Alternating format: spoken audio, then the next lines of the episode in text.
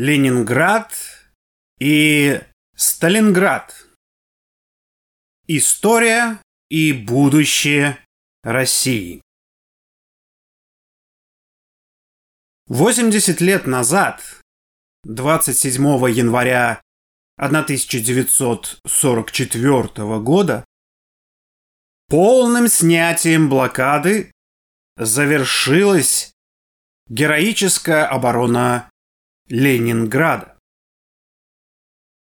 За год до этого, 2 февраля 1943 года, Красная армия поставила победную точку в грандиозной Сталинградской битве. Так, Ленинград и Сталинград навеки вошли в историю России. Новые имена у Петрограда в 1924 году и Царицына в 1925 году появились не по начальственной прихоти, а по воле революционного рабочего класса советской страны, главным отрядом которого был русский рабочий класс.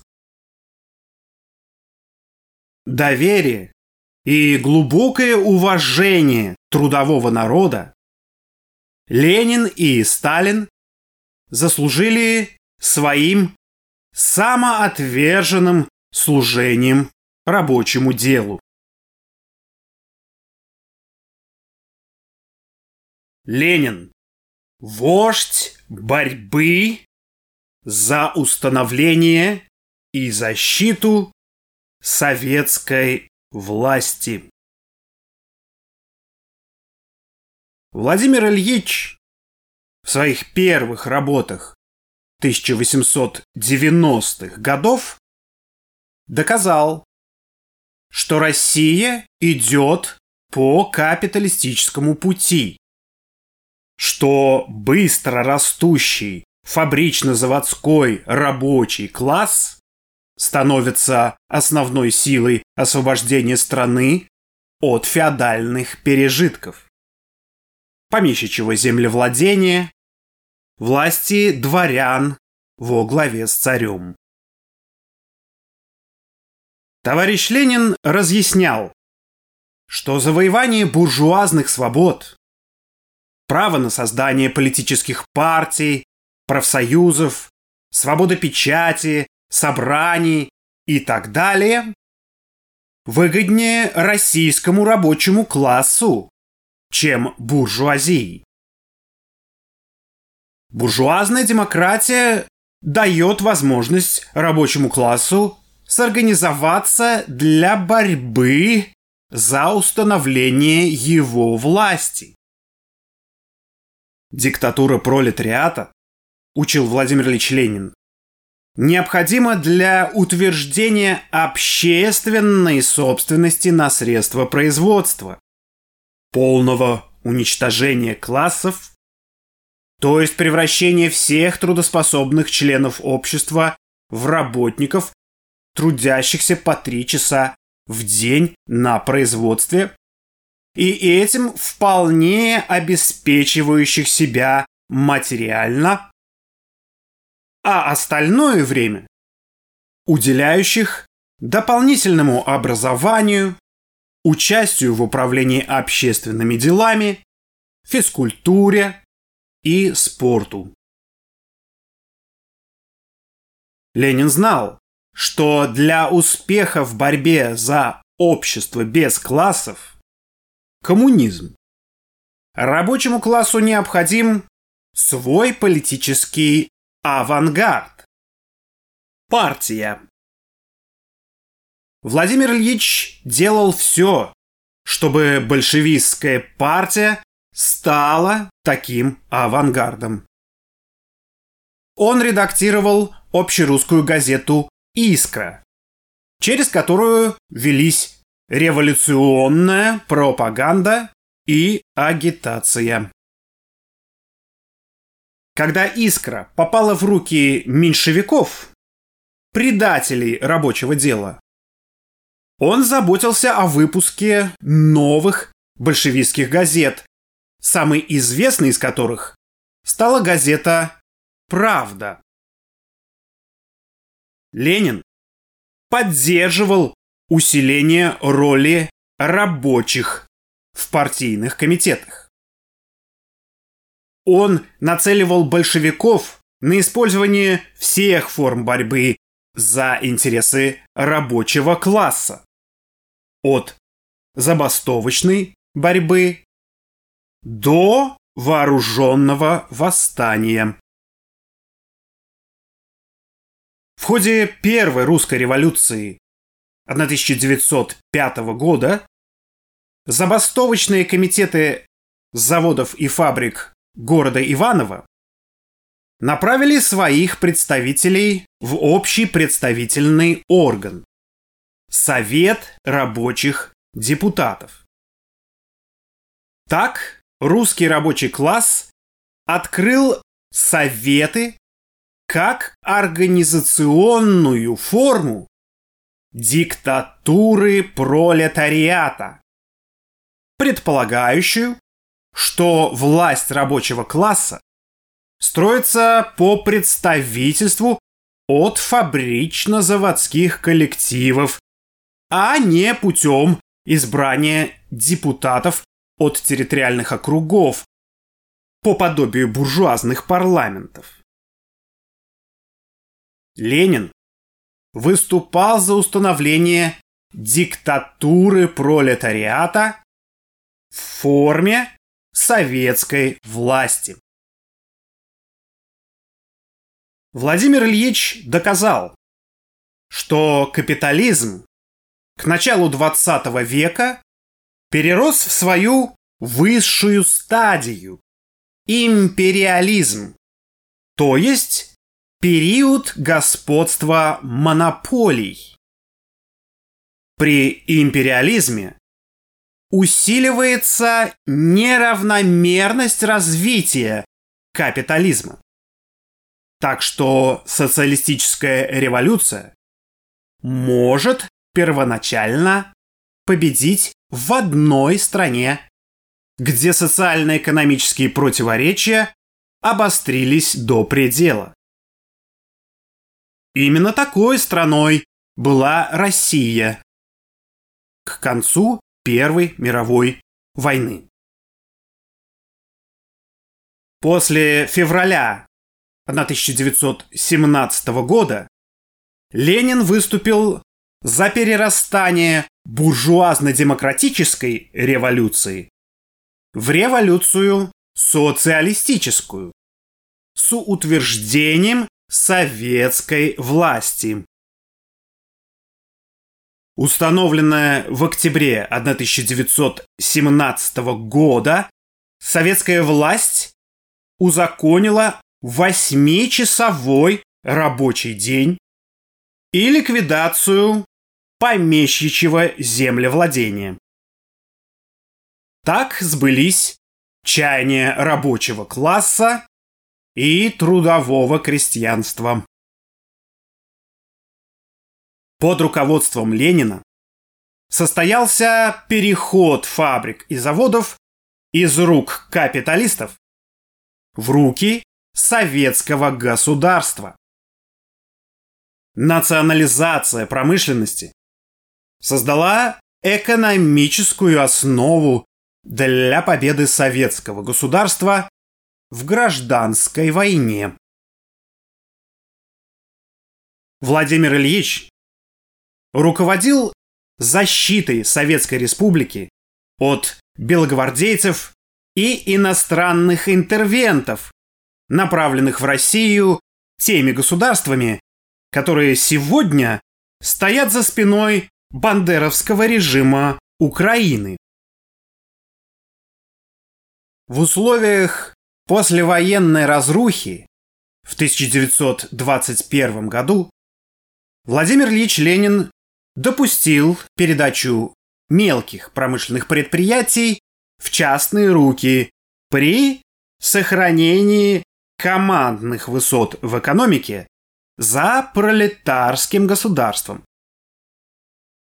Он был убежден, что это временное отступление будет использовано для победы социализма. В 1922 году при активном участии Владимира Ильича советские республики добровольно объединились в Союз Советских Социалистических Республик, что при господстве общественной собственности на средства производства обеспечило единство борьбы рабочих всех национальностей за утверждение социализма и привело к искоренению межнациональной розни. Понятно желание советского рабочего класса увековечить память Владимира Ильича Ленина, назвав его именем город победоносной пролетарской революции. Эта революция дала возможность рабочему классу освободить себя от капиталистической эксплуатации, открыть трудовому народу доступ к образованию, здравоохранению, к участию в управлении предприятиями и государством. Вот почему советские люди героически защищали Ленинград от немецко-фашистских захватчиков.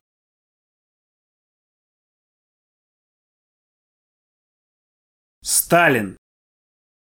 Вождь борьбы за победу социализма. Верховный главнокомандующий. Ленин наметил основные задачи построения социализма в нашей стране. Организовать практическую борьбу за решение этих задач выпало Иосифу Виссарионовичу Сталину. Сталин, вступивший в революционное движение в 15 лет, в 1895 году заслуженно стал преемником Ленина. В 1904 году молодой революционер руководил организацией знаменитой стачки десятков тысяч рабочих бакинских нефтепромыслов, в результате которой был заключен первый в России коллективный договор, предусматривавший сокращение рабочего дня и повышение заработной платы рабочих. Успех стачки вдохновил российский рабочий класс на революционную борьбу в 1905 году. Сталин всегда был на стороне Ленина в борьбе между большевиками и меньшевиками. В 1912 году по предложению Владимира Ильича он был избран в Центральный комитет Российской социал-демократической рабочей партии. Царская охранка не раз хватала революционера-подпольщика, пережившего тюремное заключение и ссылки. Но суровые испытания не сломили, а закалили Сталина как несгибаемого борца за рабочее дело. В августе 1917 года именно Сталин сделал отчетный доклад ЦК на шестом съезде РСДРП. 6 ноября 1917 года он опубликовал в газете «Правда» призыв к свержению Временного правительства и установлению советской власти. В советском правительстве Сталин был наркомом по делам национальностей и одновременно возглавлял рабоче-крестьянскую инспекцию. Выдающуюся роль сыграл Иосиф Виссарионович в достижении побед Красной Армии под Царицыным, Петроградом, на других фронтах гражданской войны. Неудивительно, что 3 апреля 1922 года он был избран генеральным секретарем ЦК Российской коммунистической партии большевиков. Через несколько дней после смерти Владимира Ильича Ленина 26 января 1924 года на втором съезде Советов СССР Иосиф Виссарионович Сталин дал клятву хранить и укреплять диктатуру пролетариата, которой неуклонно следовал.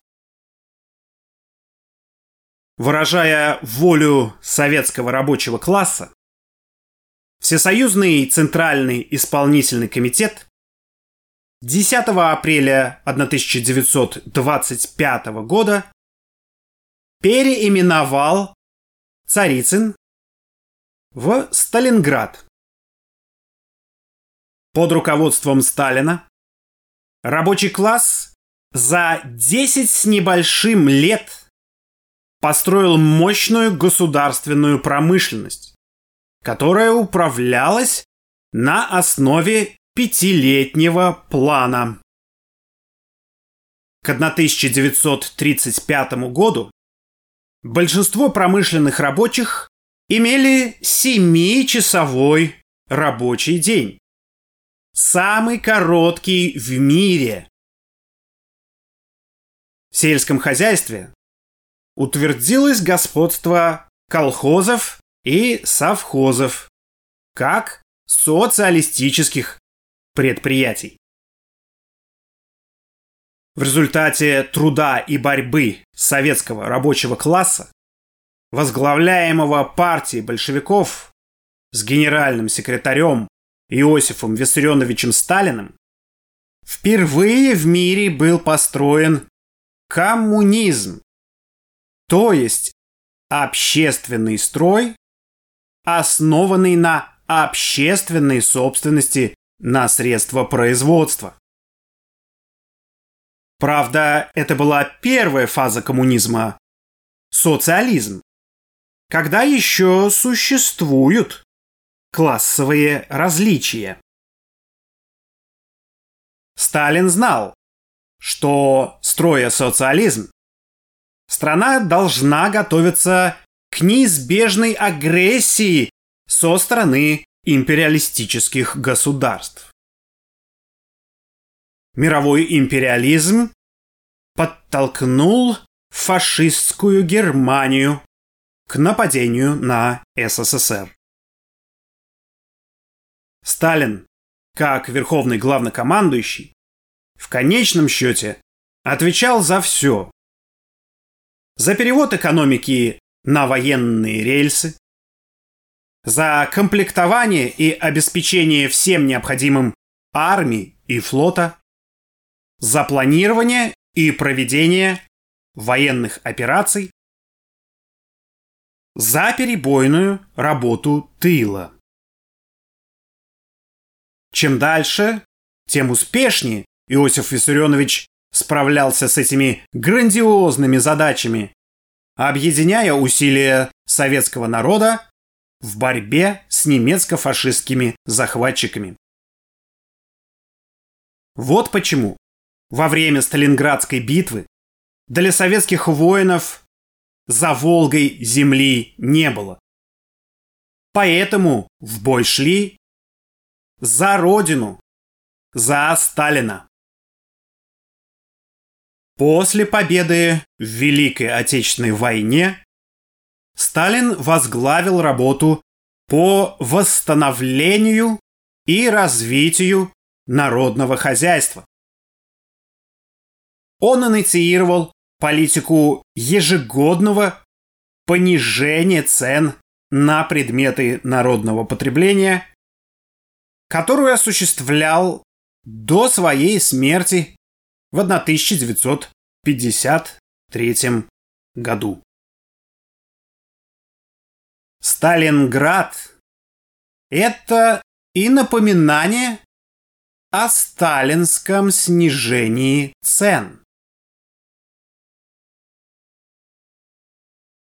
Поперек горла контрреволюционерам. В ходе революционного подъема рабочий класс дает городам имена своих вождей. А в период контрреволюции буржуазия и ее представители спешат вытравить память о них.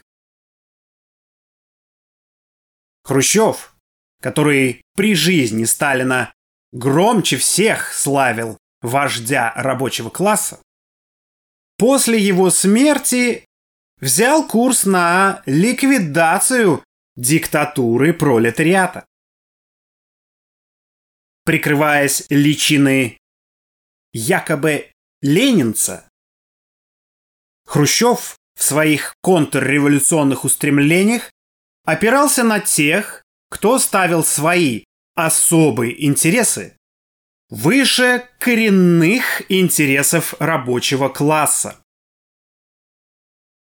Кто смотрел на пролетарское государство по-старому, дать ему работы поменьше и похуже, а себе урвать от него побольше.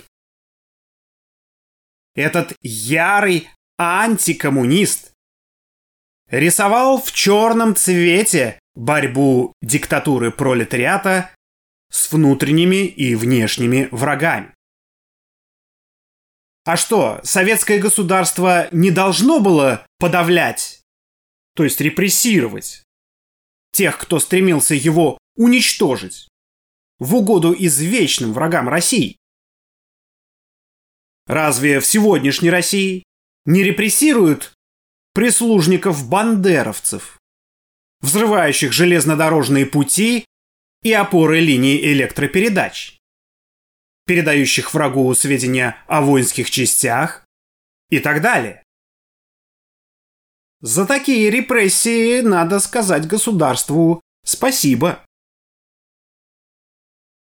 Под дымовой завесой клеветы на Сталина, надуманно противопоставляя Сталина Ленину, мерзавец Хрущев сгруппировал антикоммунистические силы в КПСС.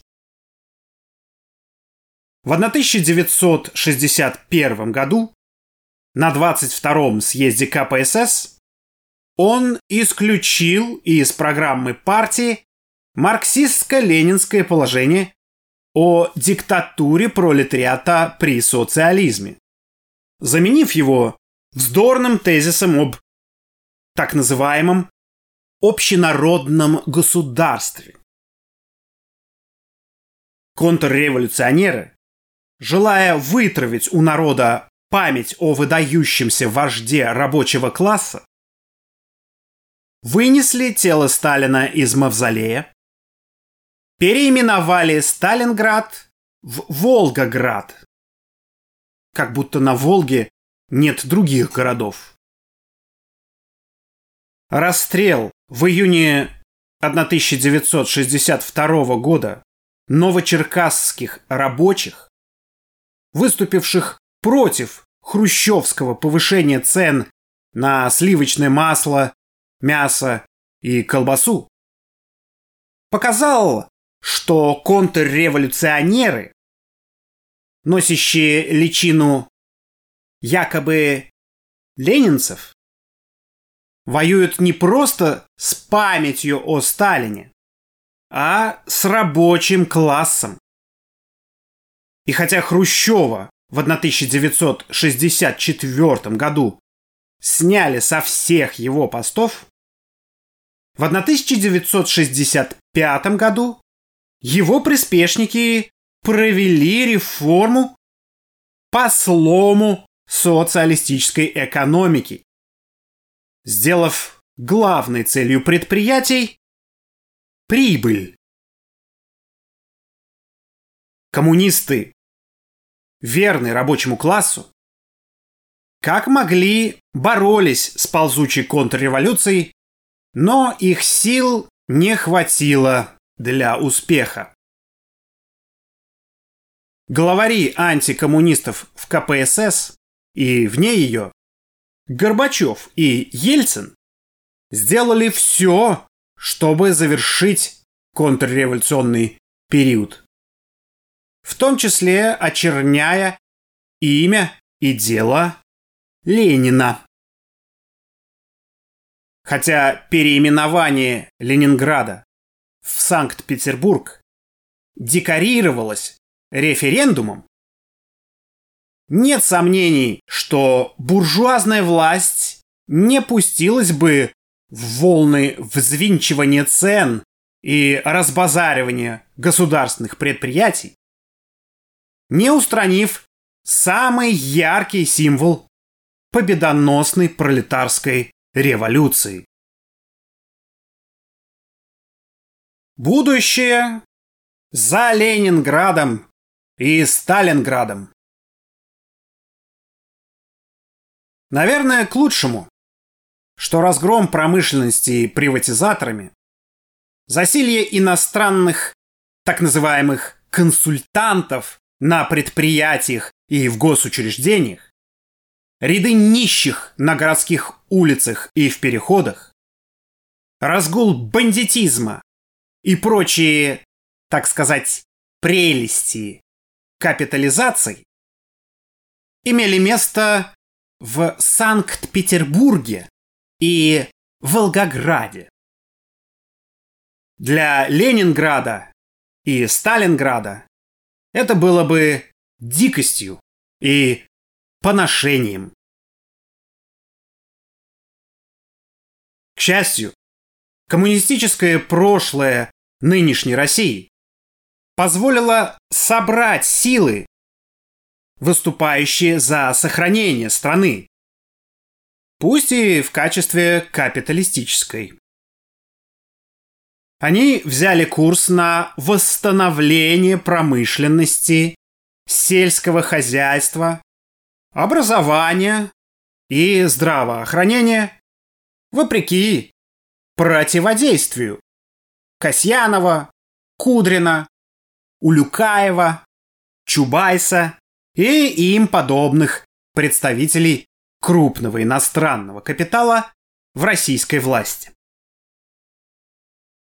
Убедившись в беспощадности американского фашизма во внешней политике, инициировавшего государственный переворот на Украине, руководство России признало воссоединение Крыма с Россией, поддержало борьбу Донецкой и Луганской народных республик против угрозы национального угнетения русского населения бандеровским режимом. Такая справедливая позиция привела к признанию этих республик и началу специальной военной операции по демилитаризации и денацификации Украины. Рабочий класс России своей напряженной работой на оборонных предприятиях, отправкой своих представителей в ряды воюющих способниками американского фашизма во внешней политике на Украине утвердил себя главной силой антифашистской борьбы. Организует эту борьбу президент Российской Федерации Владимир Владимирович Путин, сын фронтовика, после войны работавшего на заводе. Нынешняя Россия – страна буржуазная. Буржуазия не может не тянуться к более крупному зарубежному империалистическому капиталу. Западные и скопированные с них здешние университеты напекли сотни тысяч выпускников из числа российских граждан, презирающих трудовой народ, а значит Россию. Они расселись по кабинетам и офисам и ждут своего часа. Независимость России в долгосрочной перспективе может обеспечить только власть рабочего класса, который по своему положению заинтересован в прогрессе отечественного производства и социальной сферы в целом и способен выдержать все испытания борьбы за сохранение и развитие страны. Для успеха в этой борьбе рабочий класс должен опираться на теорию и практику Ленина и Сталина. Прежде всего, укреплять рабочую партию России и развивать профсоюзы. Поэтому раньше или позже в России снова появятся Ленинград и Сталинград. Александр Владимирович Золотов, главный редактор газеты «Народная правда». Михаил Васильевич Попов, вице-президент Фонда Рабочей Академии. Конец статьи.